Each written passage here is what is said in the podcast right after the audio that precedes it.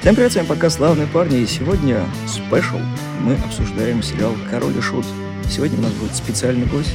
Это Даниил Кортес, бывший автор и редактор DTF. Очень клевый чувак. Спасибо большое, Даня, что согласился сегодня записаться. Не за что. Зовите, я приду. Призыв для неосуществленных. Так, да, да, давай не шутить про призыв, сейчас вообще неудачное время для этого. Простите.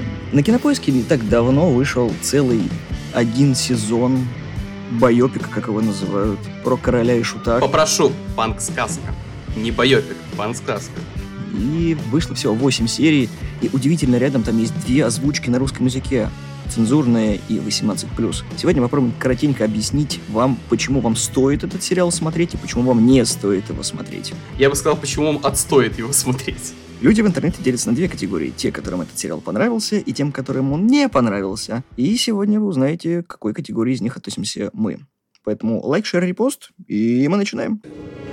It's showtime. Давай с самого простого. Как ты вообще познакомился с творчеством Киша? Это вопрос, с которого, кажется, начинается вообще каждый подкаст на эту тему. Я слушал там еще на первых сериях рецензии. Ну, когда вот вышли первые серии, естественно, все начали обрабатывать инфоповод и говорить про Коля и Шута, а я еще записывался в подкасте для мира фантастики еще до серии, то есть, знаешь, я был вот вне мейнстрима, я делал это еще до того, как это стало модным, и буквально в каждом подкасте на эту тему всегда начинается все с этого вопроса. Знаешь, почему я этот вопрос задал? Да. Потому что, когда я смотрел интервью с создателями, там был такой вопрос, а вообще, знаете, что такое крышут? Нет, ну я так немножечко слышал, я такой, м-м, как интересно. Это, уж, это шоураннер, по-моему, говорил. Или режиссер. Это вот важная правка. Я не помню. Это продюсеры, которые как раз пришли к э, Князеву насчет того, чтобы сделать это все. И он такой, ага, ясно, понятно. Сейчас будет, короче, караван прикольных историй, половина из которых, собственно, и вошли в сериал. Я помню, был прикол в Твиттере, что какой-то... Я, я, к сожалению, по именам не помню, я видел это мельком, но там то ли какой-то продюсер, то ли СММщик, который отвечает за связи со всякими этими звездами, получил письмо от, э, по-моему, MTV, и они, короче, сказали, что заинтересованы королем и шутом, что там поднялся хайп, и они, короче, хотят пригласить кого-нибудь из группы на интервью, и спросили, доступен ли сейчас Михаил Горшинев, можно ли с ним связаться. Я что-то так умер с этого. Горшок тоже немножко перевернулся, такой, ну ок, ладно, сейчас выхожу. Не, мне шутка в комментах понравилась, простите, но Миша ушел в андеграунд. Минутка черного юмора. Собственно, как познакомился с Королем и Шутом? В целом, я считаю, что в начале подкаста, прежде чем мы начнем высказывать мнение, проводить критику и анализировать просмотренный нами сериал, надо дать э, слушателям некую вводную, чтобы понимать, чтобы они понимали погруженность спикера в вопрос и в целом, как, бы, как мы думаем и как, э, с какой позиции мы смотрели на этот сериал. Я не то чтобы, вот знаешь, такой вот прям фанат в классическом понимании. То есть я на концерты не ходил там в силу возраста, я-то как бы э, малолетка. Там не, не угорал всю свою жизнь по королю и шуту, у меня там плакаты на стенах не висят. И я их слушать начал, если не соврать, в году 2020. Причем слушать я стал, что очень забавно, вот ровно так же, как показали в сериале вот работника психбольницы, немножко наперед забегу. Там есть эпизод, как положили горшка э, в психушку, и там у него был врач, который его там избивал, и прочее. А потом князь этому врачу привез диск э, с песнями группы и говорил, типа, ну, начальник, ну, послушай, мы же как бы группа нормальная, ну, что ты, не жмись. И он такой сидит, ему делать нечего, давай послушаю. И слушает один трек, ну, вроде прикольно. Потом второй, третий, он сначала как-то так не хотя, потом слушается, потом уже ходит, но откровенно танцует под эти треки. Вот ровно то же самое. Я как бы знал, что существует некий король и шут. Это вроде панки. Я по панковскому не особо заинтересован. Знаю, что у них там ели мясо мужики и кукла колдуна, но особо не слушался слушался, а потом как-то включил один трек, включил второй трек, и вот, ну, понеслось. Сразу, за, уже начали запоминаться тексты, начали запоминаться, запоминаться мелодии, определились любимые песни, там, любимые альбомы, ну, просто Король и Шут вошел в жизнь, стал частью ДНК, и такой, нормально, нормально. После музыки начал потом копать про группу, какая там историю, документалки, это все очень интересно на самом деле. Открыл для себя вообще великолепную книгу гитариста Александра Балунова, Басистом. Басистом. Я быдло в музыкальных терминах, извините меня, пожалуйста. Какую из этих книг ты читал? Я слушал на Ютубе аудиоверсию, уже uh-huh, как бы каюсь, uh-huh. пират, но я послушал полностью э, между Купчиной и Ржевкой, причем даже сказать не один uh-huh. раз. Я просто какие-то куски потом переслушивал там для дела и просто. И ее я полностью прослушал, и я ее всем всегда рекомендую, как только заходит речь про короля и шута. Это вот э, я, как не знаю, как фанаты Вархаммера, когда рядом кто-то упоминает примархов. Вот то же самое я. Когда кто-то рядом упоминает Короля и Шута, говорю, ребят, книга между Купчиной и Ржевкой реально классная. Да, да. То есть она даже если не нравится король и шут, она как книга, э, ну, лично мне очень нравится. Вторая книга, «Бесконечная история», мне уже не так понравилась, потому что она ощущается как отгрызки от первой книги, просто вот собранные в кучку, и оно не так классно, не так, как единый нарратив слушается, и истории там, ну, не такие интересные. Но вот эти вот две книги, они чем интересны? Они, по сути, вот описанные в них события вошли в сериал. То есть, если как бы посмотрели сериал и вам нравится, вы можете послушать, почитать там эти книги и посмотреть, как было на самом деле. Но если учитывать, что это на самом деле это как бы позиция Александра Булунова, потому что ну все мы понимаем, что когда ты пишешь там книгу про свое прошлое в каком-то коллективе, Возможно, я не утверждаю, но может быть, есть шанс, что ты себе как бы немножко заслуг припишешь. А, и вот это, кстати, еще один вопрос, который мы обсудим в сериале, потому что там, скажем так, есть некоторая проблема с этим. Но, в общем, в книге все-таки, наверное, стоит для понимать, что, возможно, может быть, я опять же не утверждаю, Александр Булунов все-таки себя немножко как бы больше показал, чем он был на самом деле. Может быть, потому что я свечку не держал, но если все было так, как он описывает в то он был как бы важным членом группы, то есть он дружил с Горшком до князя, они сначала придумали контору, которая потом, ну, группа контора, которая превратилась потом в короля и шута, он э, вытягивал из наркомании Мишу Горшка, а не князь, князь это уже потом, то есть они сначала был Горшок и Балу, по сути, князь появился потом, потому что некоторые думают, что вот князь и Горшок это было всегда, это вот такая вот база, а все остальные рядом это, знаешь, такие второстепенные персонажи. Ну, как бы, если, опять же, если судить из книг, как бы не совсем. Но об этом мы еще поговорим в рамках сериала. И вот в целом вот такой вот у меня стартовый бэкграунд. Я э, такой очень неофит и я бы даже сказал, фолковскую часть «Короля и Шута» я люблю больше, чем панковскую. То есть, тем, чем грязнее там и говна, более говнарская музыка у них, тем она мне меньше нравится. Но в целом «Король и Шут», ну, не знаю, вот меня прям попало в нерв, задело, мне очень нравится. Здорово, а потом я как бы проникся историей и там еще много читал про Горшка как личность, поэтому заинтересован, вот э, анонсирован на ОКО скоро будет, конкретно про него документалка, вот очень интересно посмотреть. И вот еще забавно, мы обсуждали до подкаста, подкаста вот перед, буквально за пару минут до того, как мы включили запись, анонсировали, что еще там на Яндекс Музыке вышла документалка про Королю Шуту. В общем, апрель — это месяц шутов. Всех поздравляем. Так что ждите, релизов будет очень много на всех платформах, на которых вы подписаны. Скорее всего, что-нибудь будет по Кишоу, по Горшиневу или по Князеву. Так и хочешь сказать, ну что, дошутились. Затянувшейся шуточкой. Э, а как бы, а какой бэкграунд с Королем Шутом у тебя-то? Ну, я думал, ты не спросишь. На самом деле гигантский, потому что, во-первых, я был знаком с Горшком, мы на одной студии записывались. Очень замечательная история. Вот. Я начал слушать «Короля и Шута», наверное, в 99-м. Это был мой, получается, четвертый класс. И у нас тип очень сильно фанател от Киша, точнее, его старший брат, и он нас как раз-таки на это все подсадил. Тогда еще не было героев злодеев у нас, мы тогда только первые три альбома слушали. Они самые такие ходовые, там, где камнем по голове, как раз таки вот эти все знаменитые хиты Кукла Колдуна, про которые ты говорил, прыгну со скалы и так далее. И я закончил, наверное, слушать по-моему, на Тени Клоуна, это был, по-моему, восьмой год, у меня даже мерч где-то валяется с э, этим всем. Так вот, как, как я познакомился с Горшком. А у нас есть группа в Воронеже, называется «Сказки Черного Города», может быть, кто-то слышал или знает. Они записали feat-трек «Оборотень» вместе с Михаилом Горшеневым. И в то время я из своей группы тоже записывался на этой студии. Это было так, такой, пацаны, пацаны, там горшок. Мы такие, в смысле, мы, мы же не в Питере. Какого хрена здесь был горшок? А оказалось, да, вот Михаил там записывался. Это было очень забавно, когда ты стоишь такой, э, 18-19-летние пацаны, такой, о, горшок. Ну, ты спокойно так поговорил, типа, как, как дела, что нового? Ну, там минут пять у него перекур был, он потом пошел дальше записываться. И у меня странное отношение к Королю и Шуту, потому что я тоже как бы за старые альбомы, но нового меня не особо что-то цепляло. Я небольшой фанат Тода, потому что для меня это, ну, типа, зонг оперы и так. Э, давайте мы это опустим. То есть я закончился, наверное, на бунте на корабле, и, и все. Я не фанат группы «Князь», потому что я, как уважительно отношусь к Андрею Князеву, но дальше это не мое. Когда вот у меня все такие, надо посмотреть сериал по Кишоу на работе. Я такой, да, надо посмотреть. Вот я вот неделю назад его досмотрел, ну как, начал досматривать, потом последний эпизод вышел. Я такой, да, учитывая, что я, в принципе, знаю все эти перипетии, это что было на самом деле, для меня это было при просмотре что-то из цикла. Ну да, угу, угу, угу, угу. Ну а сериал-то про что? Потом сказочная часть ты такой, М, интересно, а потом опять возвращение ты такой, угу, угу, угу, угу.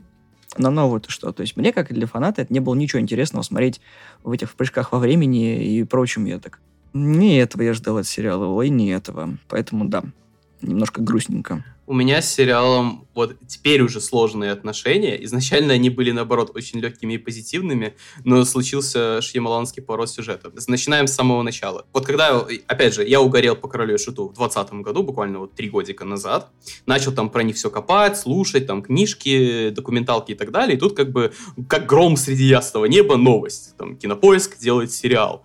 И причем это случилось ровно после того, как я думал, вот и случилась всю эту историю, такой, блин, вот вся эта история такая полна там э, грустных моментов, веселых моментов, там такая драма, там персонажа, коллектива. Это, это готовый сериал. Вот, вот было бы здорово, если бы кто-то сделал про это сериал. Жаль, что такого не будет, потому что, ну, come on, сериал про панк-группу, и потом такой, кинопоиск, мы делаем сериал. Я сижу, э, мем, сижу офигел, если говорить вежливыми словами. И потом, ну, сначала сначала как бы здорово, что классно, это буквально то, что я хотел, а потом пошли странные новости, что, ну, это будет не документальный сериал, это будет сериал художественный, здесь вообще никаких претензий. Я вот, э, как бы, несмотря на то, что я все-таки отношусь к заклепочникам по части там каких-то исторических фильмов, я в целом не против художественного. То есть я абсолютно норм, знаешь, с концептом, что в искусстве могут быть какие-то допущения ради какой-то там цели, художественной мысли и так далее. То есть у меня, не знаю, ничего не защемит вымрет, если в сериале будет не так, как в жизни. Ну, только если это будет какая-то ну, там, цель, например, там, увеличить эмоциональный накал, там, донести какую-то мысль и тому подобное. Если там просто условно, не знаю, в около средневековом фильме персонаж без шлема бегает, потому что, ну, захотелось так, это, это, это странно. И, типа, то, что «Король и Шут» будет художественным сериалом, вообще не было никаких проблем. Окей, но потом началось, это, типа, не художественный сериал, это не байопик, это панк-сказка что это значит. Потом там будут, короче, вкрапления фэнтези мира, их песен. Я такой, я такой сижу, блин, ребят, у вас уже вот вся история короля и шута, это реально готовый сюжет классного драматического сериала. Зачем усложнять? Вот у меня были такие эмоции, потому что, во-первых, русский сериал, у меня э, в целом к русскому кинематографу большие предубеждения, э, в том плане, что я смотрел, то есть я знаю, что есть хорошие русские сериалы, особенно в последние годы. Русское кино мне прям почти все не нравится, кроме буквально единиц фильмов. Вот э, я всегда всем рекомендую одну и ту же вот пятерню хороших фильмов, по моему мнению. Это «Монах и бес», «Папа сдохни», и вот сейчас, я уже даже вспомнить быстро как-то вот не могу хорошие фильмы, это вот такие вот, что сразу в голове всплыли. А, ну и «Скиф», Скиф — это вот предыдущая работа Рустама Масафира, который режиссер сериала «Король и Шут». Всем советую посмотреть Скифа. Это реально очень классное кино. Я с него угорел невозможно.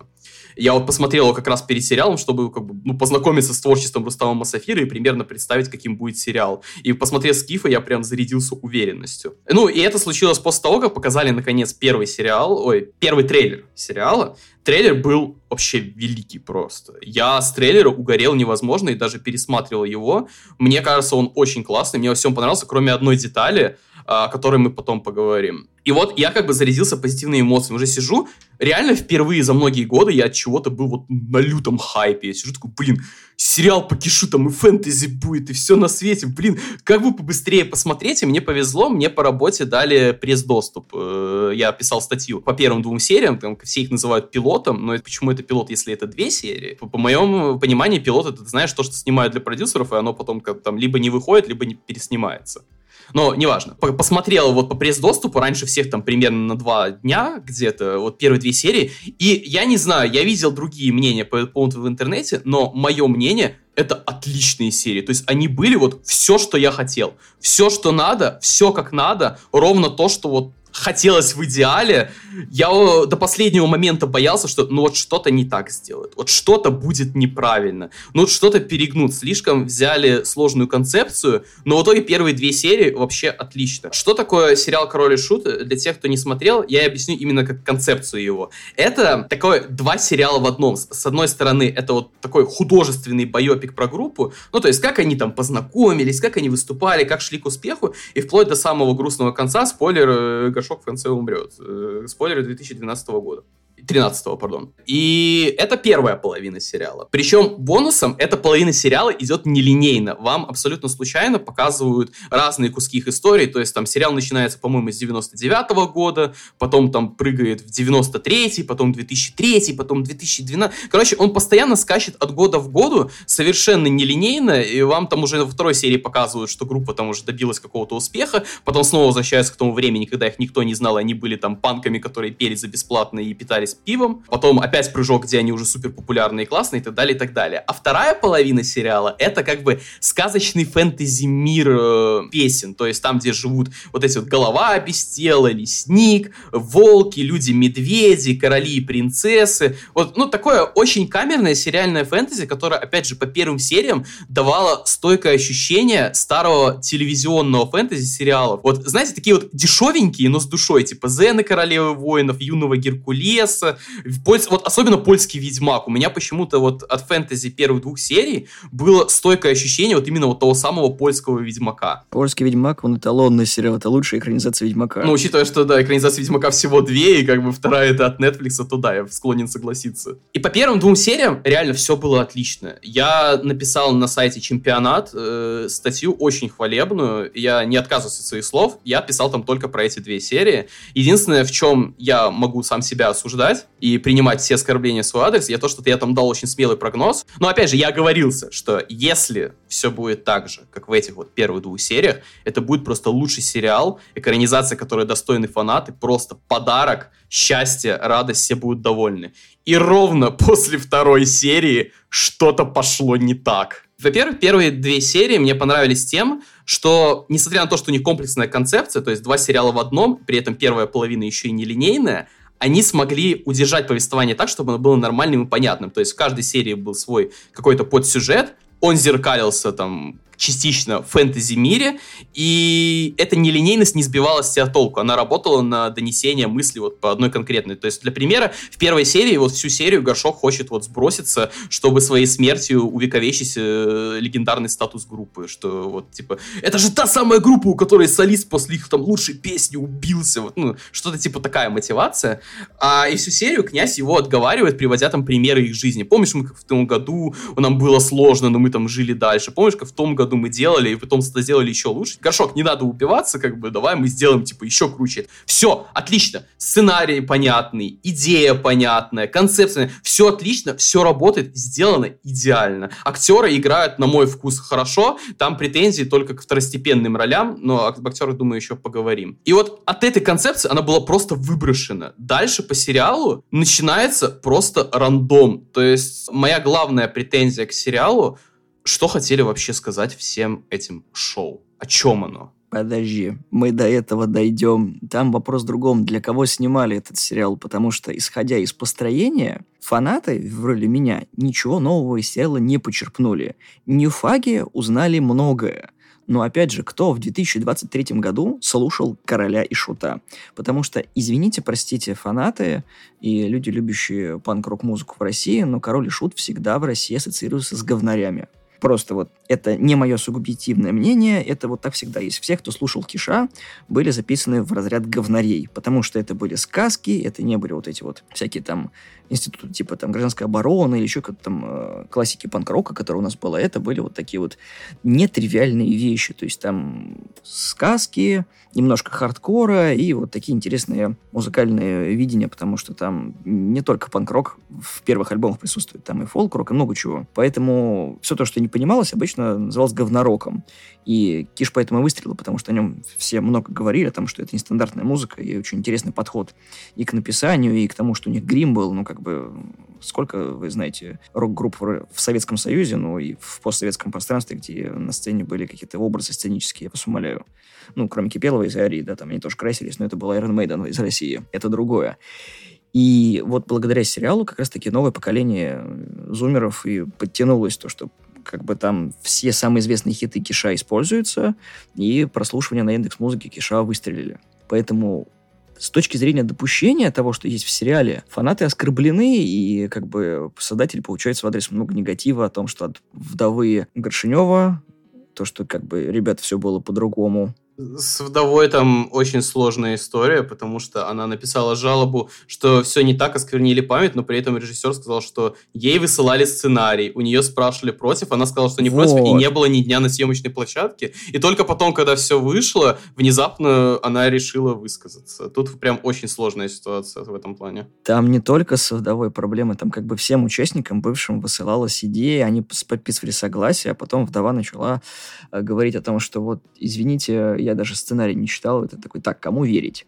Простите. Поэтому у руля, конечно, был Андрей, и в сериале видно. Я скажу, в сериале видно, сразу забежим наперед, опишем одну из проблем сериала. Князь в этом сериале просто ангел-спаситель. Это шоу уже где-то к середине невозможно смотреть, потому что каждую серию одна и та же схема. Горшок сотворил какую-то хрень, ничего не делает, кроме того, как бухает, ловит трипы, там, колет наркотики, но потом приходит князь и все разруливает рациональностью, фактами и логикой, и вообще он такой классный. И как бы эти вопросы возникли не то, что с первых серий. Эти, эту проблематику я, э, вот честно, можете послушать подкаст Мира Фантастики, посвященный Королю и Шуту. Мы там оговаривали эту проблему, что типа, вот князь в продюсерах, а не будет ли такой проблемы, что он немножко больше себе припишет, чем на самом деле было, и ровно то это самое и случилось, но при этом, как бы, это было видно всем, даже там самым вообще там невнимательным и добродушным. И этот вопрос, понятное дело, задали князю после релиза сериала, и он говорит такой, я этого не вписывал, так и решили шоураннеры, я как бы вообще тут не при делах. И опять же, да кому тут верить? Там еще есть одна проблема о том, что, несмотря на все то, что горшок вроде как очернен, у него глубина есть. Глубина создания персонажа, да. То есть он в какой-то момент и срисован, конечно, как персонаж Сида Нэнси, который э, там отсылки есть в сериале, но у него есть там проблемы, его внутренние какие-то там э, душещипательные истории, когда он пытается быть сначала вот э, рок-звездой, потом у него кризис вот этот творческий наступает, когда ему по ушам ездит известный персонаж, о котором мы позже скажем. А князь просто плоский. То есть он везде в центре внимания, ну ты такой, вначале видишь, он такой, ну, Андрюша поступит, короче, в реставраторское, и все. Потом где-то там в конце нам показывают, ну вот, о том, что он там с женой познакомился, потому что Горшок сказал, что он никому не нужен. И э, потом начинается эта сольная карьера как князя, и вот все плохо, и ты так, и, и чё? Мы ничего не знаем об этих персонажах вообще. Это сериал, который называется «Король и Шут», а не э, Князев и Горшинев. У нас центральные персонажи не прописаны нормально. У нас есть Горшок, который проблема вообще всего и вся который такой, да не, нормально, мы с тобой брат, братан, братишка, а потом такой, князь, опять? Он такой, не-не-не-не-не, ну ты же в завязке, не-не-не-не, а да-да-да-да-да.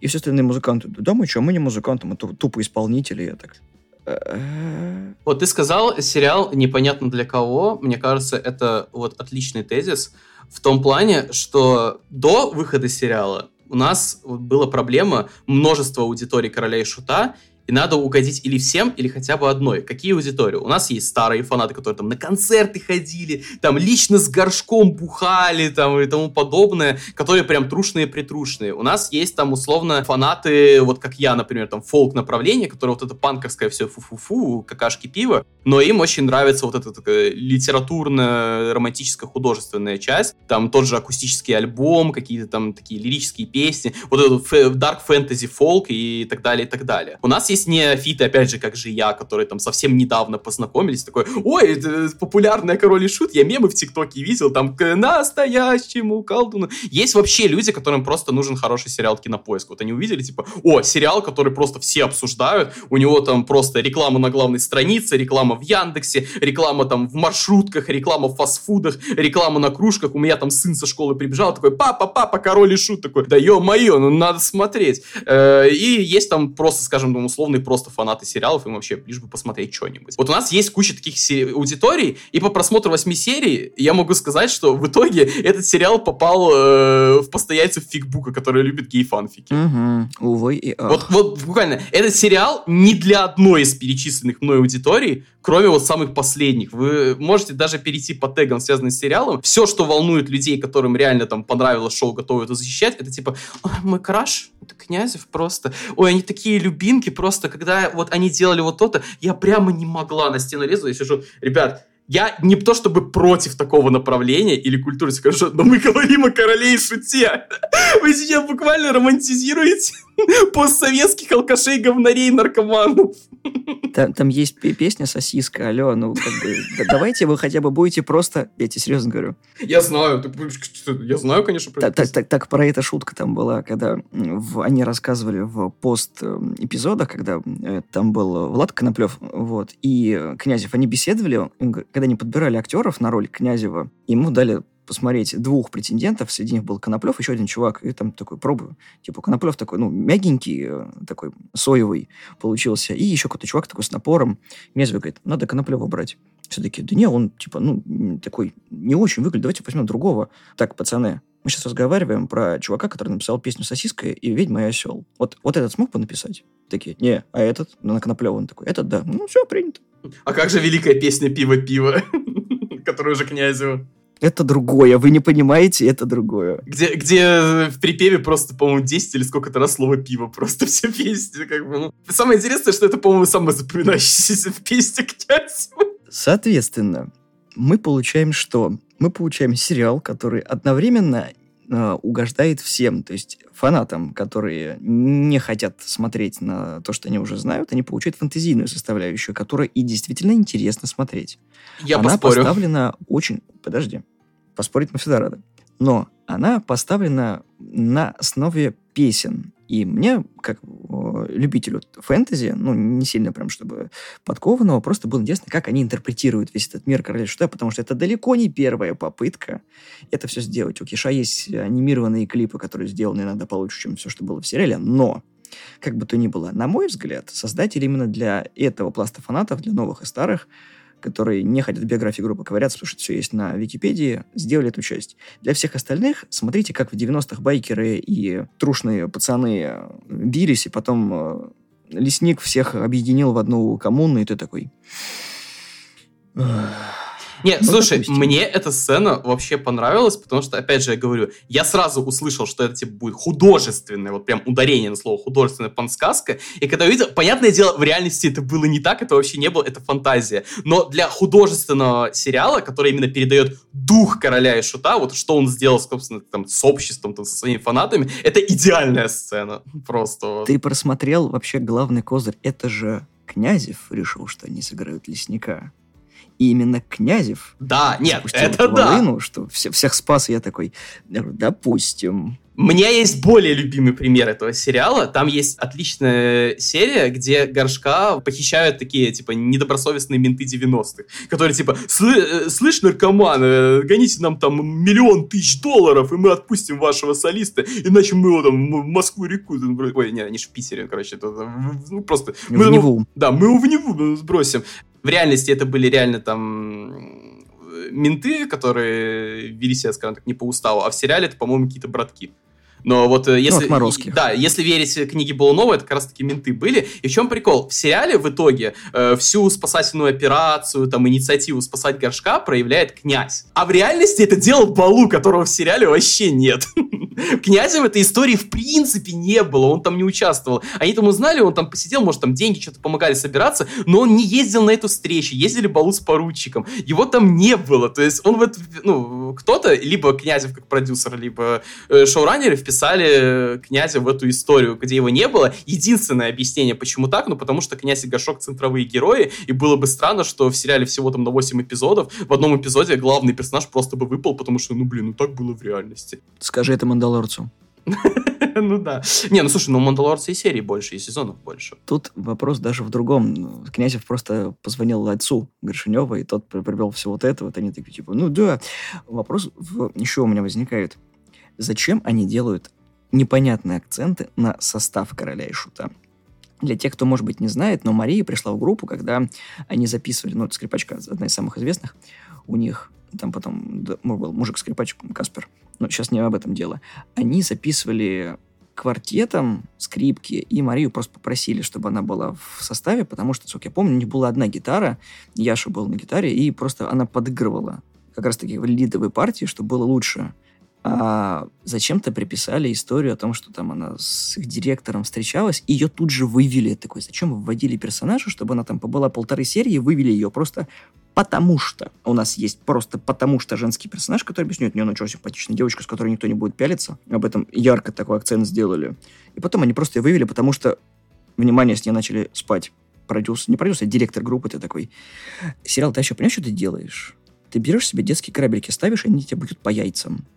Вы нам только что объясняете одно и то же самое делаете. Плюс еще вот эта вот непонятная история с Балуновым, когда он такой, в смысле Князев и Горшок будут рулить? Я тоже хочу порулить. Нет, там не совсем я хочу порулить, там драма в другом была, и это как бы реальная драма, ну, то есть это было в книге Полунова, он про все это рассказывал, что в какой-то момент Горшок и Князь что-то там между собой порешали и сказали, что теперь мы командуем Королем Шутом, вы э, как бы просто работники, которые работаете за деньги. Кому не нравится, валите, а как бы Балу стоял... Опять же, я напоминаю, что большая проблема сериала в том, мало того, что там Князь и Горшок, может, там как-то не до конца раскрыты, они в целом единственные члены Короля и Шута, которым какое-то внимание уделяется, потому что вся остальная группа это не то, что второстепенные, это третьестепенные статисты, которых вот зритель вообще не запоминает. Я даже вот в Твиттере по этому поводу вонял. Персонаж Балу мне вообще не нравится. И в этом беда не актера Данила Вахрушева, я даже запомнил. Актер, как бы бог с ним, он нормальный, но с ним в этом сериале вообще ничего не сделали. Он его, его в Балу в шоу почти нет,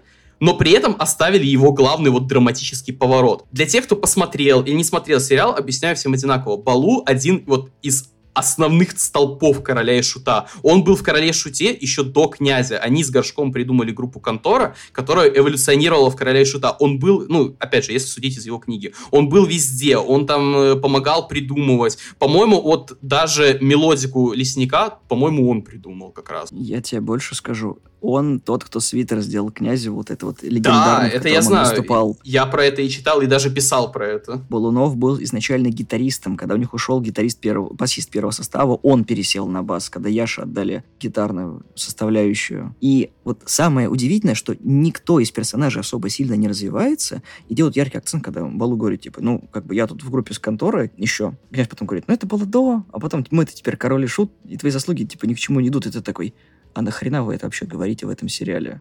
Вот, в этом проблема, что они оставили весь этот эпизод с развалом Балу, с уходом, вот э, вообще, вот это, когда ситуацию даже в книге там слушаешь, читаешь, ты такой, как, ну, что вообще произошло, что за жесть, как это вот Балу выгнать? Когда ты вот всю книгу с Балу был, причем не просто с Балу, а с Балу, Горшком и Князем, то есть с трио, ты понимаешь этот конфликт. Это как, я не знаю, от Ведьмака б Золтан бы ушел там, или Лютик, типа, какого? Нет, такого не может быть. Куда? Вы что делаете? А в сериале ты видел, типа, в двух-трех сценах Балу, и такой, а, ну классно, ну вы выгнали из Короля и Шута чувака... Над которым издеваются, что он похож на телку. Да, вы выгнали из Короля и Шута чувака из физрука. Ну, окей, и что? То есть, зачем оставили эту драму, если вы к ней вообще никак не подводили? Ну, выкинули какого-то из вот этих вот второстепенных чуваков, которые, да, там тоже в Короле и Шуте, но они нам не интересны. Давайте, покажите нам князя с горшком, мы про них как сериал смотрим. И то есть, я эту сцену, вообще, она меня так разочаровала, потому что это буквально один из главных конфликтов всей истории группы, и его как бы показали как какой-то вот поворот сюжета, но типа если ты не знаком с историей группы и просто смотришь сам сериал и исходишь чисто из него, ты вообще не понимаешь, а в чем тут драма? Ну, ну был и был, ну ушел и ушел, ну и что делать теперь? Кстати, там еще есть один прикольный момент. Композитором сериала заявлен Алексей Горшинев. Это младший брат Михаила. Ну, собственно, Ягода, который был лидером группы Кукрыниксы. Я сейчас вам просто проект Горшинев. Сын Алексея играет его же в молодости, Кирилл. Это прикольно. Вот, я такой пропихнул. Они, правда, похожи.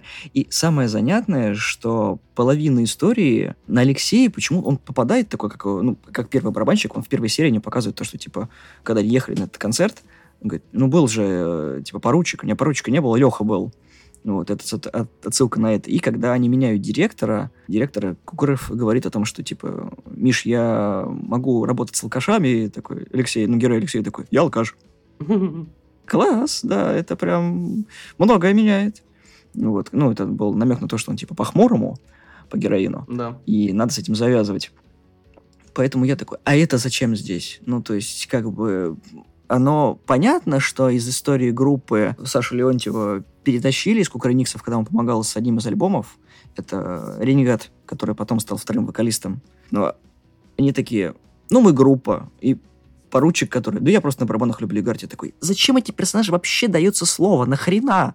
Ему что, нет в сценарии нашлось место для одной строчки? Они просто вступают в группу, и их еще пытаются осуждать. Такой, я не сопереживаю людям, о которых я ни хрена не знаю. Это было в моменте, когда они написали типа письмо о том, что они тоже завязывают с алкоголем, чтобы поддержать Михаила. Да, меня так повеселила эта сцена, когда им внезапно просто в последний момент дают какую-то драму неоднозначных характеров. И вы actually good guys, мы пытаемся там, или не пытаемся отговаривать э, Горшка от его деструктивного образа жизни. Опять же, возвращаясь к книге Булунова, по-моему, вот, э, вот этот уже состав чисто с горшком, это такого не было, то есть они буквально были, знаешь, прихлебателями горшка, делали все, как он говорит, и особо не вязались, ничего не отговаривали, потому что Булунов сам задал вопрос, почему вот тогда, когда вот уже была вот эта темная эра, на которой история горшка закончилась, почему его тогда никто не отговорил, почему никто не спохватился, что там горшок снова запил, снова и так далее. В сериале внезапно они такие, знаешь, собрали консенсус, обсуждают, надо бы что-то делать, помогать. Ну, окей, опять же, вспоминаем слово художественное, но с точки зрения как художественного произведения,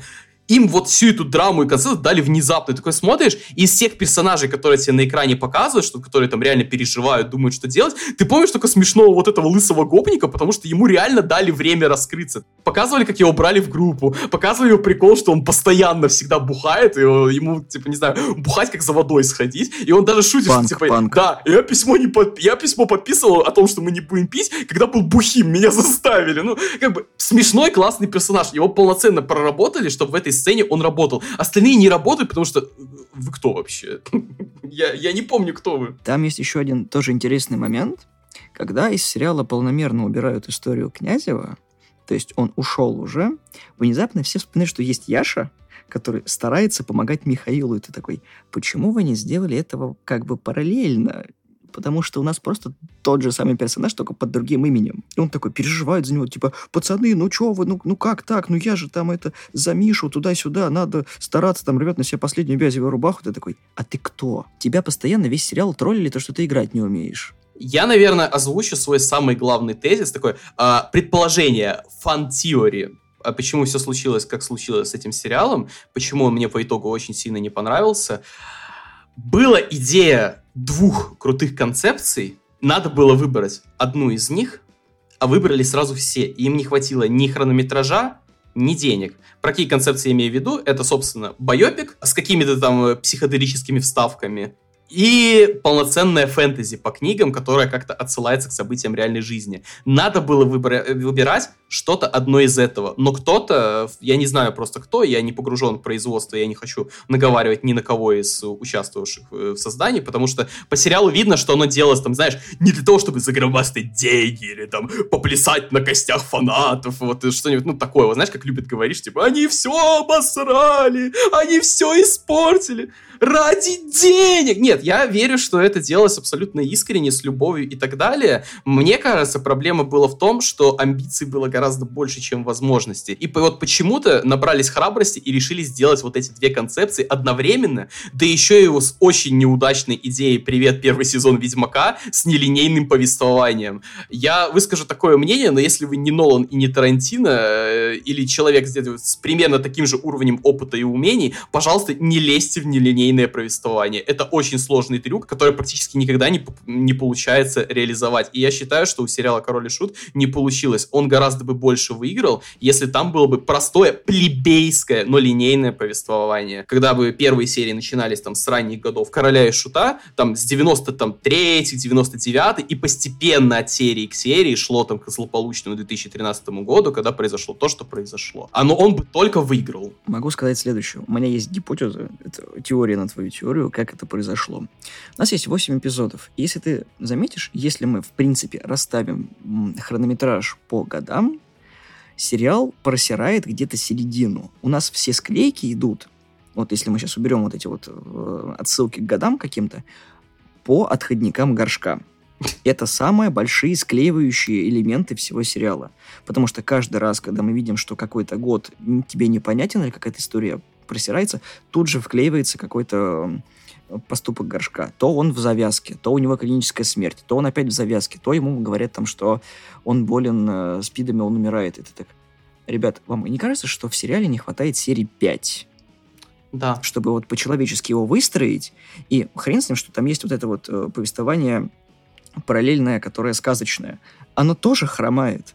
Потому что они ссорятся внутри этой сказочной хренотени – ровно на 20 секунд. Зачем вы строите конфликт персонажей, когда он потом тут же улетучивается? Там даже развязки нет. Я скажу еще более громкий тезис. Я считаю, в этом сериале сказочная часть. Несмотря на то, что она местами очень классная, я ее искренне люблю, она здесь вообще не нужна этому сериалу. Она существует буквально ради одного отвратительного сюжетного поворота, просто мерзейшего. Я, я почувствовал себя персонально оскорбленным этим сюжетным поворотом. И вот если его убрать, в сказочной части в этом сериале вообще нет никакого смысла. Кроме того, что это типа, ну, по песням короля и шута. Ну, опять же, я говорю, скорее всего, это было сделано для того, чтобы вот э, как-то склеить это все, потому что явно что-то не хотели говорить, равно, явно что-то пошло под нож, и видно, что потенциал-то был.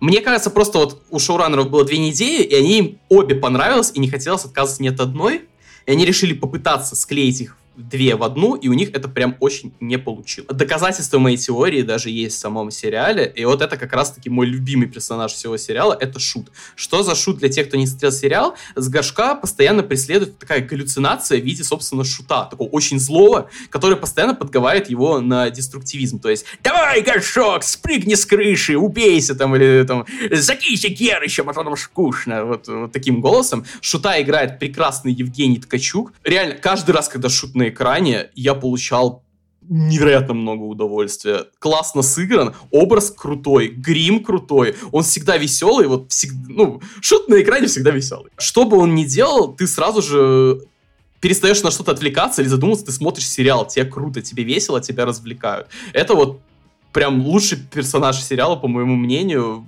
бесконечно много удовольствия от него получил. Но, а, во-первых, этот шут это даже не выдумка, это частичная реальность, если, опять же, обратиться там к фактам, книгам и так далее. У Горшка в периоды его там особо сильных отходников, там, алкоголизма и наркотиков, реально был бзик, что он видел какого-то гоблина, который окна на что-то подговаривал. Это вот прям свидетели говорят, что такое было, что у него раздвоение личности, что он видит какого-то то ли черта, то ли Джокера, то ли гоблина, который ему там что-то наускивает, наговаривает. То есть это даже шоураннеры не придумали. В целом это частично, ну, как бы не в таком виде, но было.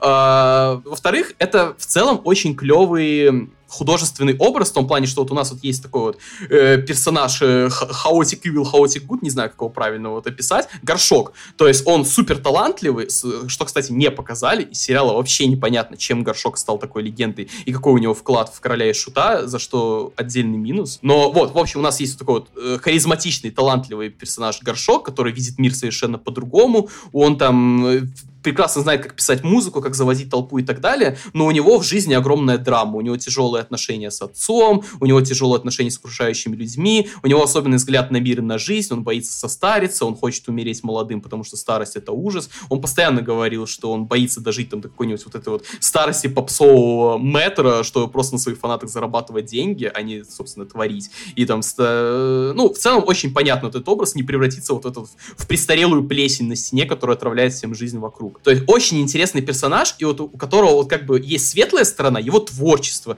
его харизма, друзья, которые его окружают, а есть темная сторона, вот этот шут, который давай, будем наркоманить, будем пить, мы убьемся нахрен, чтобы как настоящий панк. Вот, вот что-то такое. Понятно. Образ понятный, сюжетка понятная, работает отлично. Но при этом, вот как бы на этом можно было остановиться, то есть сделать байопик и вот всю фэнтези оставить в приходах горшка. То есть у нас уже есть вот этот вот фэнтезийный темный шут, который его наускивает. У нас там есть какие-то галюны, когда горшок видит персонажей своих песен. Вот когда его бандиты воруют, он видит там волкоголовых каких-то мутантов. У него в последней серии тоже были приходы уровня Крайофир, где там он там видит мух изо рта, там какие-то кровь, стены, кишки, крики и так далее. Но при этом у нас есть как бы фэнтезийный выдуманный мир, который тоже играет роль вот этой вот э, фэнтези, психологик, репрезентации, творчества и духа короля шута. То есть они одну и ту же концепцию дважды в сериале отыгрывают, и второй раз не нужен. И более того, они через шута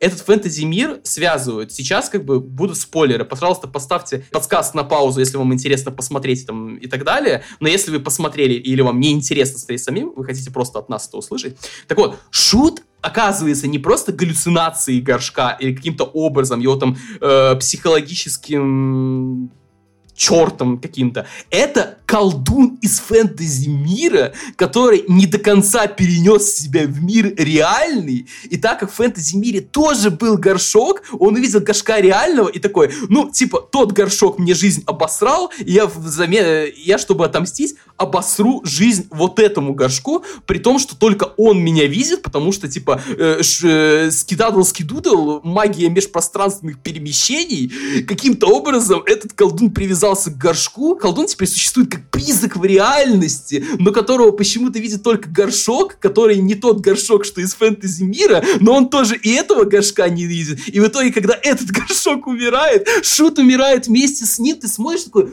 что это за бред? Вы одним сюжетным поворотом сломали все концепции, все чеховские ружья, которые вы развесили. Это просто не работает. Это теперь фанфик 12-летнего, который решил написать свой фэнтези-попаданцы сеттинг. Я говорю это как эксперт, потому что я писал такие рассказы в шестом классе. И я увидел вот в этом повороте шутом свои вот эти невнятные, отвратные рассказы. Только это сериал от Кинопоиска, главный сериал от Кинопоиска, и вы мне в лицо кидаете вот это. Я был так оскорблен этим поворотом, потому что мало того, что он плохой, он ломает в целом все сюжетные концепции этого сериала.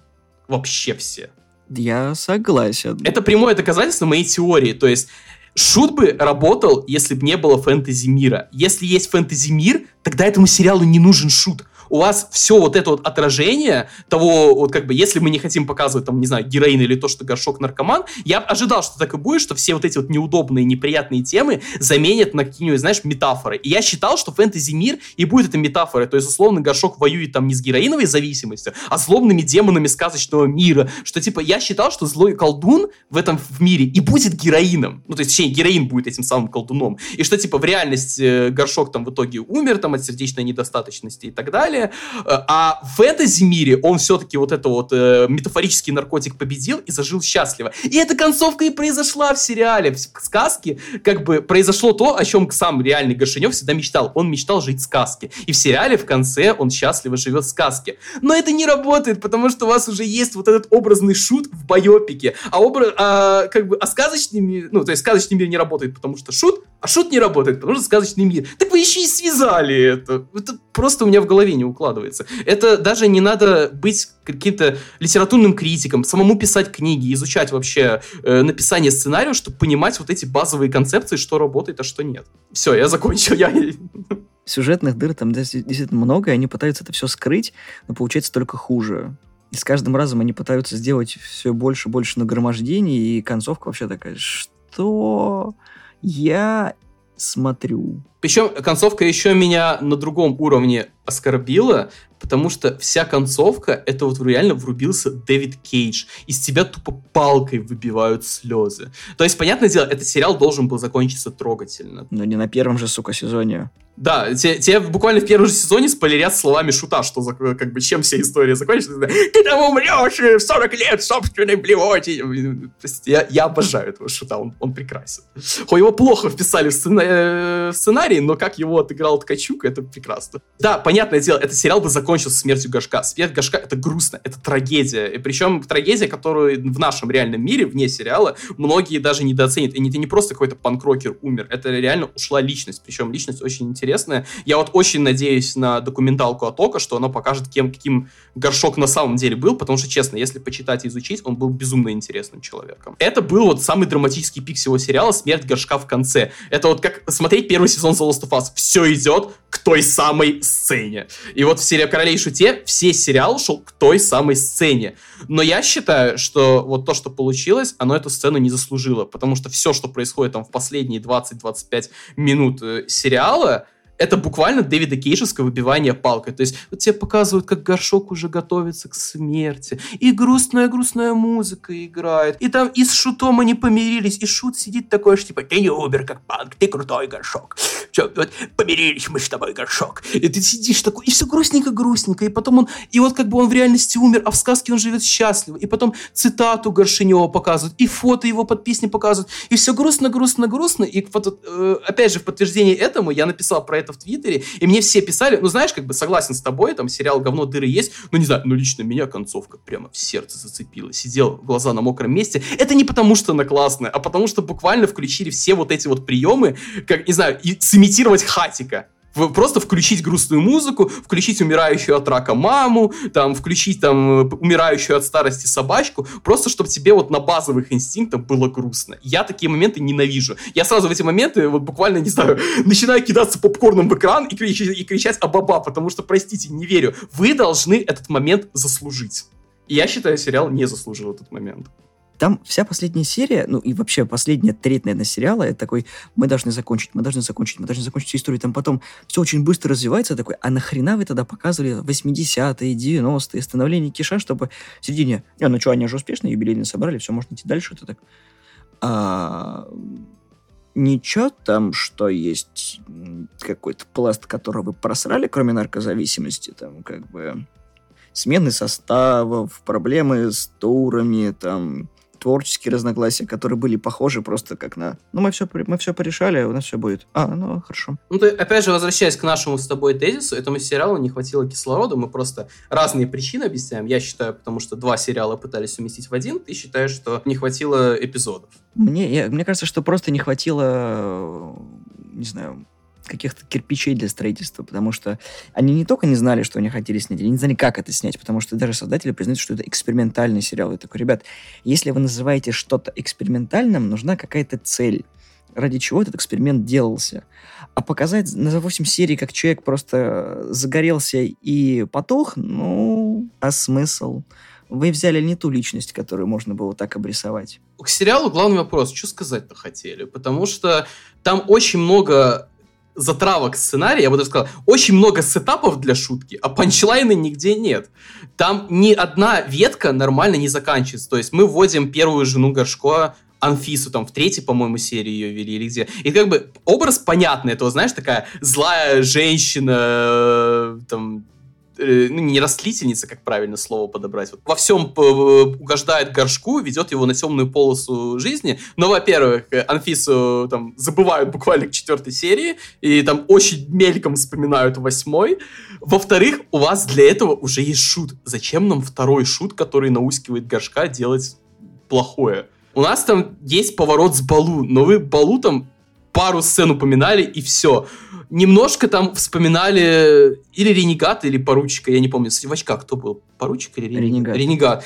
Иногда мелькал Ренегат, но, по-моему, его даже Ренегатом в сериале не называли. Была сюжетка с отцом, которая как началась тоже, как и закончилась, никуда не ушло. Жену Гашка показали вторую, ее играет... Э...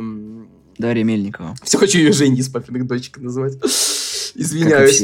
Ну, она появилась, ей более-менее какие-то сцены дали, но, опять же, всем не хватает вот сюжетной ветки, вот хотя бы третьей серии какой-то, вот что-нибудь не хватает. У всех сюжеток есть начало, и потом оно просто забывается. Оно не то чтобы не уходит никуда, что оно применено в сценарий как-то плохо. Оно именно что исчезает. Ты помнишь, что в сериале у группы менеджер девочка вот это было, которая бегала, ой, хоть бы эти панки ничего не сломали, ой, хоть бы все было хорошо. Помню, она где-то в какой? Второй серии была? Во второй серии, когда там, собственно, они охотника играли. Она исчезла. У нас вот была, опять же, та же сюжетка с э, скрипачкой, которая в итоге там спит с продюсером. Она потом исчезла. У нас есть жена Анфис, она потом исчезла. Ты любого персонажа, кроме князя, горшка и шута берешь, ты можешь про него сказать эту фразу. Потом он исчез. Все, они именно что вот выпадают из сценария, как будто их вот э, в Google документе просто стерли backsp... backspace.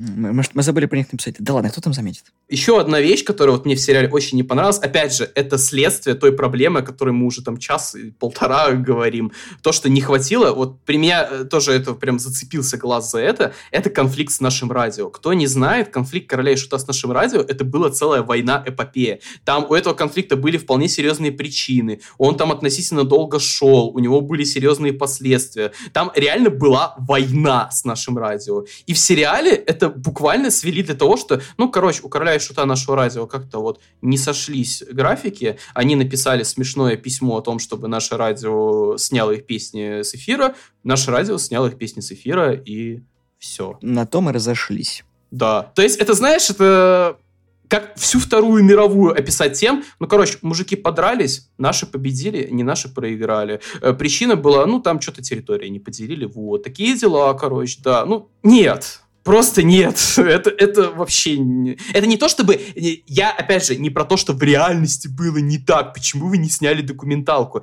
Я про то, что это как художественный элемент не работает. Если вы хотели показать дух группы, то есть я бы был полностью ок, если полностью все художественно перепридумали и показали именно дух тех времен, дух короля и шута, настроение тех или иных событий. Но какое настроение в этом событии? У группы и радио не, сошлись, не сошелся график, у них случился какой-то невнятный конфликт, они разошлись. Вау, вот это конфликт. А в реальности это было просто целая война. Они наше радио там со сцены Олимпийского и откуда-то нахер посылали. Причем это я еще в вежливой форме говорю. А в сериале просто просто, ну, пук-пук, как-то вот не успеваем.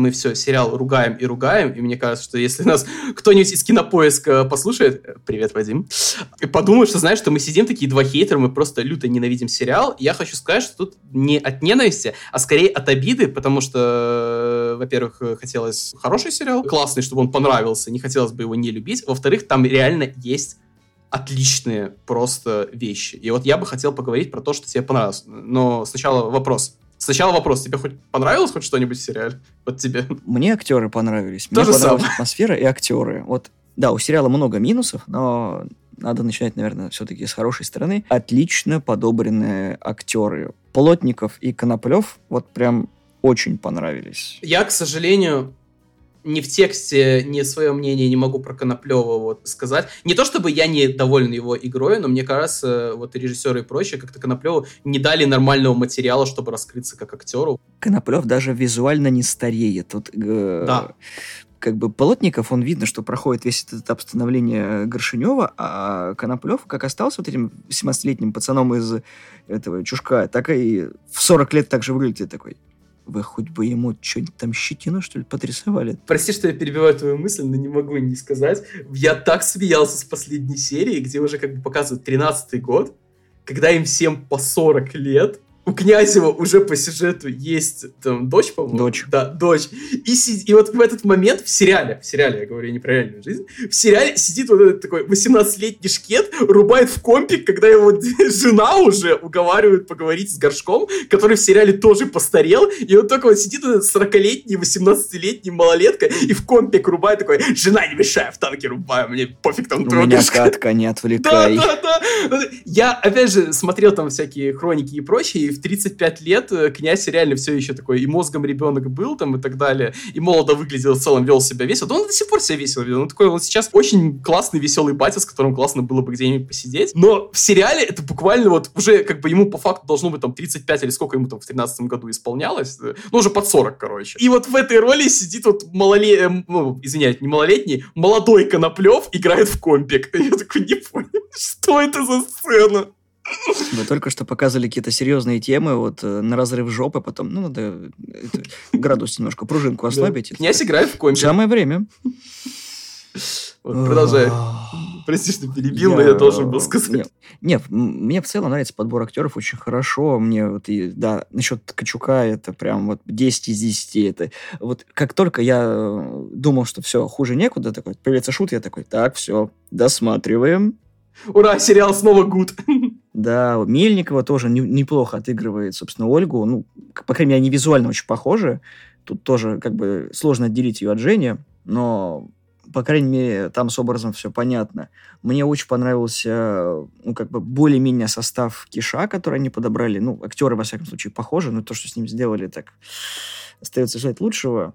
Клюквин, это тот, который отца горшка играл. Я знаю, ты сейчас нарвался на камень, потому что я обожаю Я для тех, кто не знает. Да. да. Вот его голос, это прям вот просто потрясающий. Я, я сначала услышал голос, а потом понял, кто его играет. Я такой, о, он же изначально короля играл, а потом уже появился как отец. Я такой, вот, вот, вот это было круто. Я скажу для тех, кто там не знает или смотрел сериал и не впечатлился, хотя я не знаю, как это вообще возможно, но э, Александр Клюквин — это народный артист России, но это не главное. Он очень известный актер озвучки, вы знаете его голос. Э, во-первых, он официальный голос озвучки телеканала «Россия», по-моему. Э, «Россия-1», да. Он озвучивал в русской локализации Гарри Поттера «Грозного глаза Грюма». Он легендарный голос первых трех фоллаутов, которые «Война», война никогда не меняется. Это все он. Это... Но я лично безумно, бесконечно просто вот на всю жизнь записал его в пантеон своих самых любимых актеров за роли в русской локализации The Bard's Tale 2004 года, потому что вот там Клюквину дали разойтись как следует. То есть, если обычно ему дают какие-то роли там, ну, популярные, вот те роли, за которые за него знают, это либо какие-то дикторы, либо второстепенные персонажи, а в The Bard's Tale 2004 года у него главная роль, он всю игру озвучивает и говорит, и это просто, это феерия, это что-то невероятное. Я вообще не хочу The Bard's Tale играть в оригинале, потому что...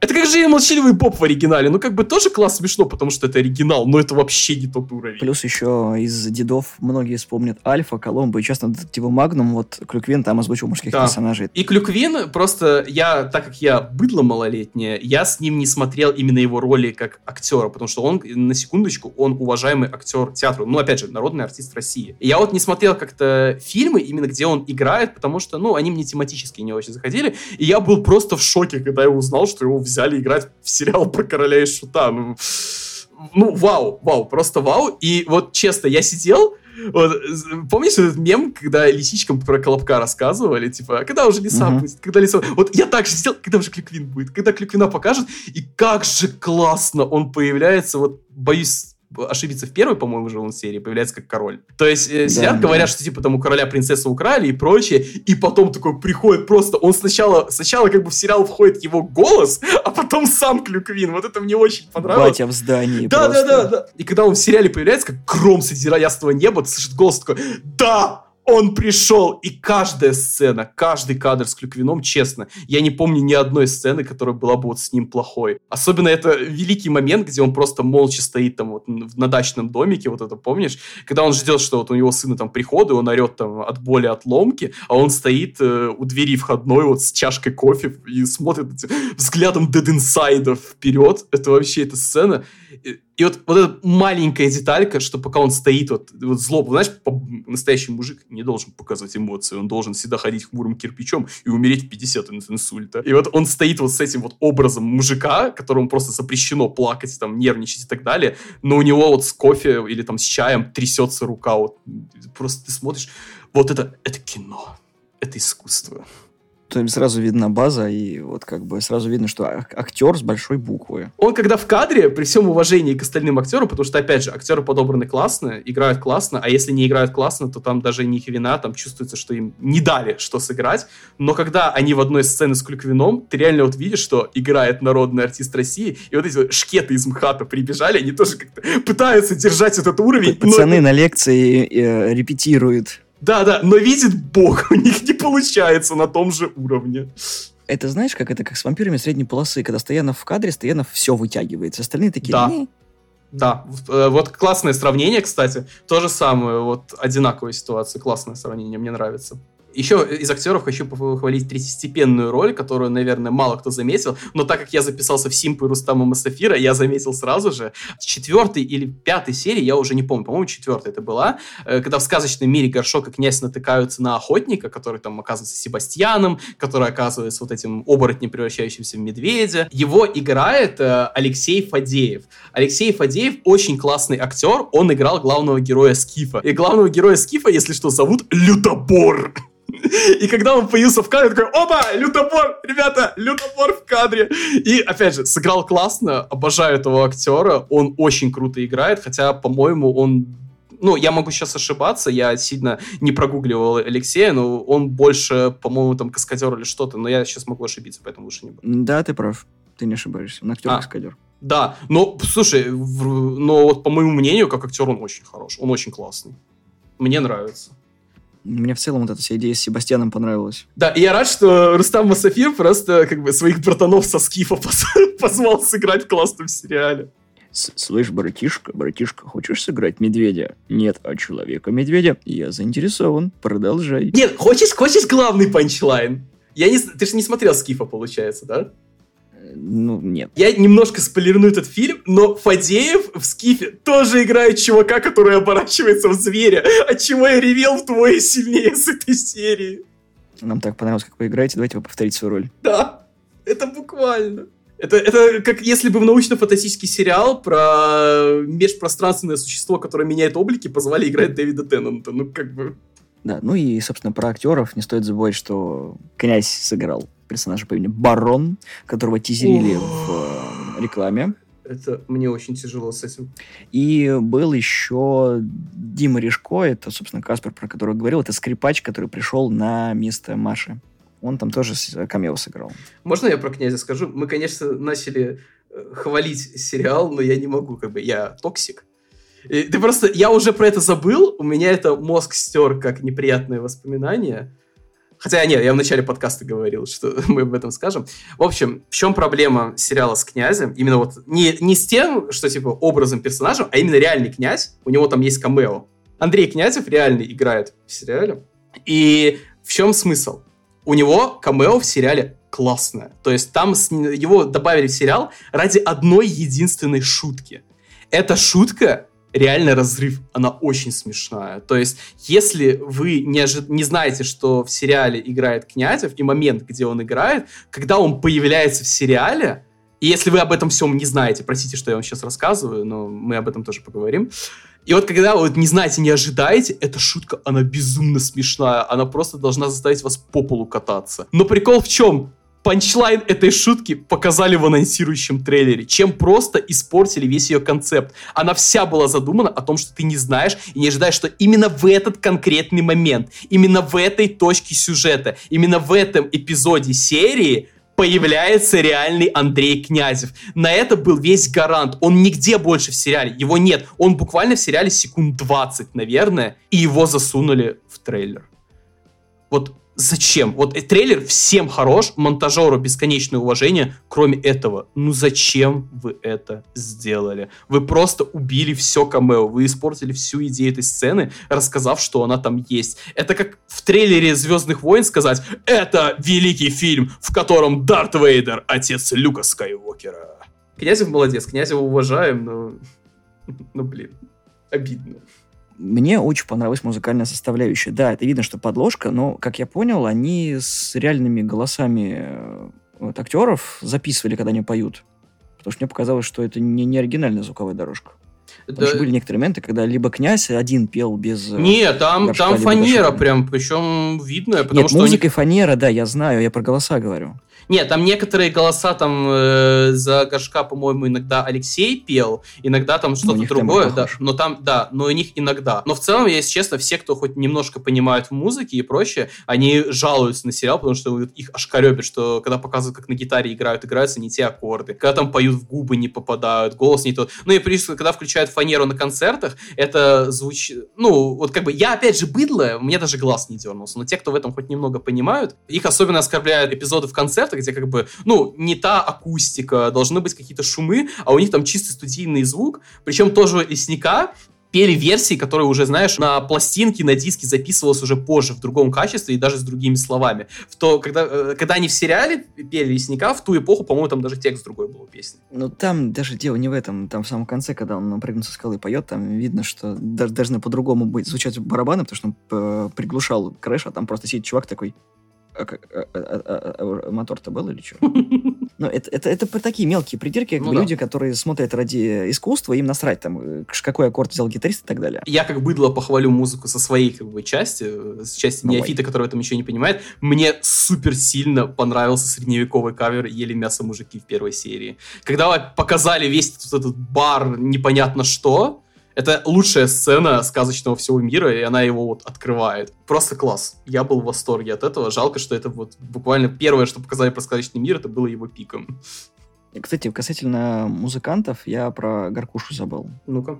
Олег Гаркуша, кто помнит, это вокалист группы «Аукцион». И он там сыграл Горбуна, угу. который домогался до графини. И я не сразу его узнал и такой, прикольно. Довольно-таки интересно, что такого человека э, сюда добавили как персонажа. Касательно того, что понравилось в сериале, вот как бы мы не ругали фэнтезийный мир, я считаю, что он сериалу не нужен, он там абсолютно бессмысленный, но он очень классный. Вот, вот жалко его не дали раскрыться и не дали ему, опять же, больше времени, но если судить по первой, второй и четвертой серии, вот он реально интересный, то есть образы придуманы круто, нарисовано там и сделано в плане практических декораций и костюмов классно, с лесника угорел, мне кажется, весь интернет, потому что всегда, где я слышал и видел обсуждение первой серии «Короля и Шута», все хвалили эпизод с Лесником. Как смешно, что он там буквально цитирует песню. Я орал с того, что он постоянно повторяет эту фразу, и Гашек такой, да я понял, понял, что ты повторяешь постоянно. Да, это, опять же, ты повторил единственное... Вот, этот тезис слово в слово есть в каждом подкасте. Ты можешь просто загуглить подкасты, эпизоды, где обсуждали Короля и Шута. Вот то, что ты сейчас эту фразу сказал, ее все произносят. Это, это главная шутка с этим эпизодом. Да, я просто, я себя почувствовал вне сурка, потому что я слушал разные подкасты с разными людьми, разных взглядов, и я везде слышал вот слово в слово эту фразу про этот конкретный момент, и даже ответная реакция горшка одна и та же всегда вот в этом рассказе. Вот настолько это классный момент, его оценили все. Там та же голова катящаяся. Кстати, про голову не сказали, его играет актер озвучки, который я забыл выписать. Илья Хвостиков его играет. Да, Илья Хвостиков, спасибо он очень известный, но у него такая, ну, мне кажется, на мой взгляд, такая ирония, что он озвучил примерно миллион персонажей в мультиках, там, фильмах и так далее, но у него нет такой роли, как, например, у Всеволода Кузнецова Ведьмак, вот, который типа, о, это же Хвостиков, это тот, который там озвучил «Вставьте имя персонажа». Вот он озвучил много кого, но мне кажется, у него вот нет вот такого вот персонажа ключевого, по которому его бы узнавали за километр. Поэтому я его сначала не узнал, что слышу, когда вот он уже играет не голову катящуюся, а вот этого вот вышибалу в психбольнице, я только смотрю на него и слушаю голос, я тебя знаю, я тебя где-то слышал. Такой, так это же Хвостик, обалдеть! Вот это внезапная встреча, конечно. И весь, возвращаясь к фэнтези-миру, он весь вот колоритный, классный, опять же, повторюсь, очень отдает вот этим телевизионным многосерийным фэнтези, типа польского Ведьмака сериала, потому что все немножко неказистое, дешевенькое, но вот оно душевное, харизматичное. Все тот же зал, где Горшок и Князь играли средневековый кавер «Ели мясо мужики», там же какие-то черти из окошек выглядывают, мутанты там за столами, да вампиры сидят упыри, какие-то люди там, слепой пианист, бандиты сидят, и ты смотришь, ну, атмосфера красиво, интересно. Найди 40 отсылок на песню. Да, тебе хочется узнать, а кто вот это, а кто вон то, а как работает это. И во всем этом единственное, что плохое, это вот колдунья, которая помогает, потому что это буквально рояль из кустов сюжетные. Она... Хозяйка часов? Да. Ну, типа, она в сериале буквально рояль из кустов. У них бы ничего не получилось, если бы она просто не существовала. У нее нет никакой-то ни мотивации, ни роли, почему она им вообще помогает. Она просто инструмент сценариста. Я вообще думал, вот на самом деле, с этого самого начала начать, но все равно, когда я увидел трейлер, я подумал, что они в реальности будут заперты в своем фантазийном мире и будут пытаться оттуда выйти. Может быть, это тривиально, но, на мой взгляд, это было бы, во всяком случае, в мире Королей Шута, это было бы интересно смотреть. Согласен. Но как получилось, так получилось. Я такой, ну, мeh.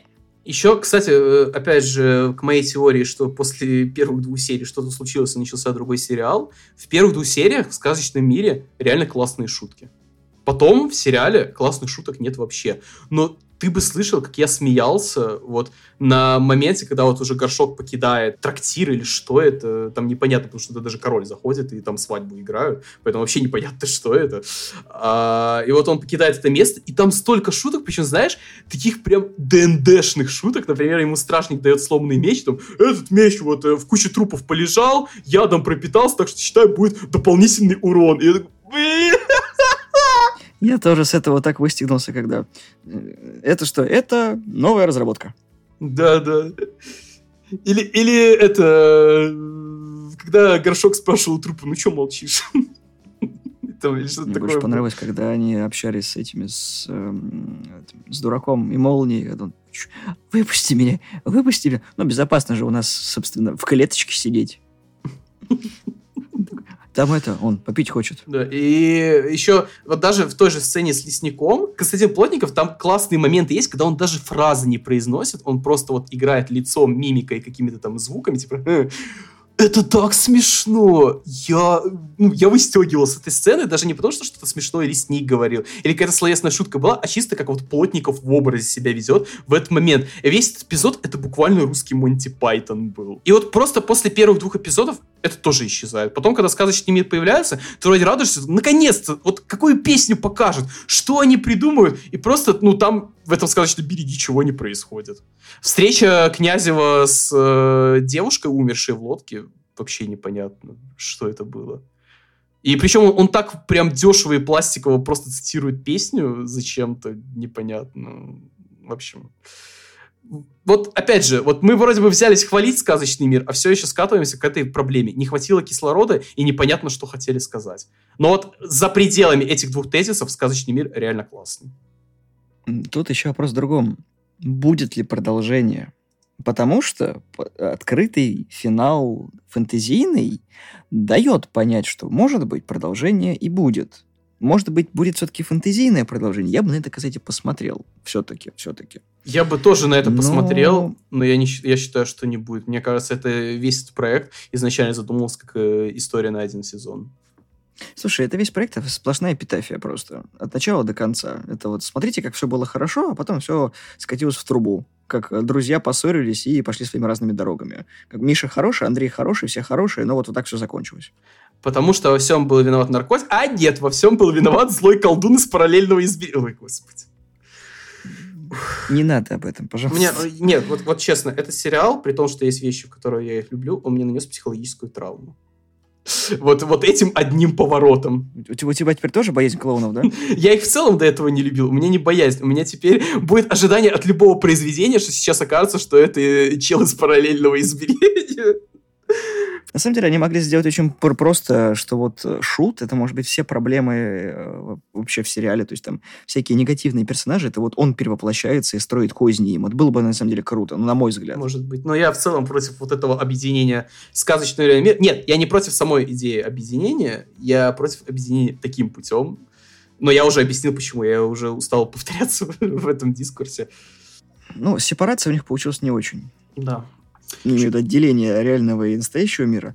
В целом, давай так. Ты бы этот сериал рекомендовал для просмотра? Если да, то почему? Если нет, то тоже почему? Я склоняюсь к тому, что, наверное, нет. Я вообще не могу даже дать уверенный ответ, потому что я, мне кажется, тем, кто вообще не, не знает, там, кто такой король и шут, что такое и так далее, мне кажется, им будет не то, что даже не интересно, а сложно смотреть этот сериал, потому что он очень сумбурный, нелинейный и ничего толком не знакомит, не объясняет, только какую-то самую вообще поверхностную какую-то фабулу, что вот, ну, вот есть князь, есть горшок, горшок наркоман, а князь тексты пишет. Новым каким-то неофитом этот сериал, мне кажется, ничего не даст. Там даже вот песни в фэнтезийном мире построены не так, чтобы вас познакомить с этими песнями, а вот именно для фанатов, которых уже знают, такой, о, о, это же катящаяся голова, о, о, а это девушка в лодке, о, а это же лесник. А те, кто не слушал их песни и не знает контекста э, фантазии короля и шута, они будут сидеть, типа, какая-то непонятная сказочная фигня. Для фанатов этот сериал ну, как бы тоже непонятно. Это такие вот отсылки ради отсылок,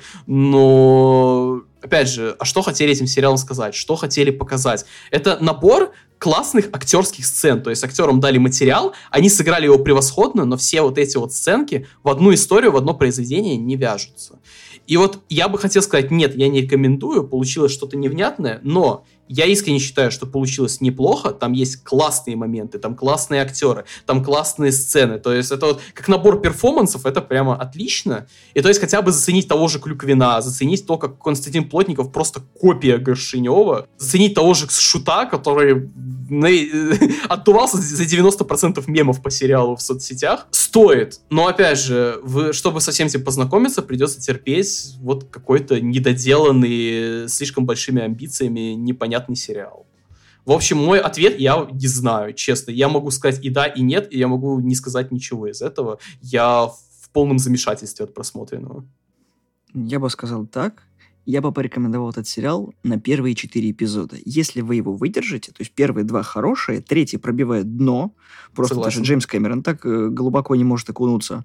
Если вы выдержите первые три, потом четвертую, и вам еще захочется смотреть дальше, то досматривайте сериал, он оправдает ваши ожидания. Вы увидите, что в сериале не все так гладко, и что может быть плохо, и актерская игра, и построение сюжета, и дыры, и вот, вот американские горки постоянно, когда тебя расстраивается, и ты радуешься одновременно, причем и не понимая, какой эмоции эмоции тебе все-таки прислушиваться, то досмотрите. Это очень грустная история о человеке, который сделал многое для российской сцены, и о нем сняли вот такой вот проект.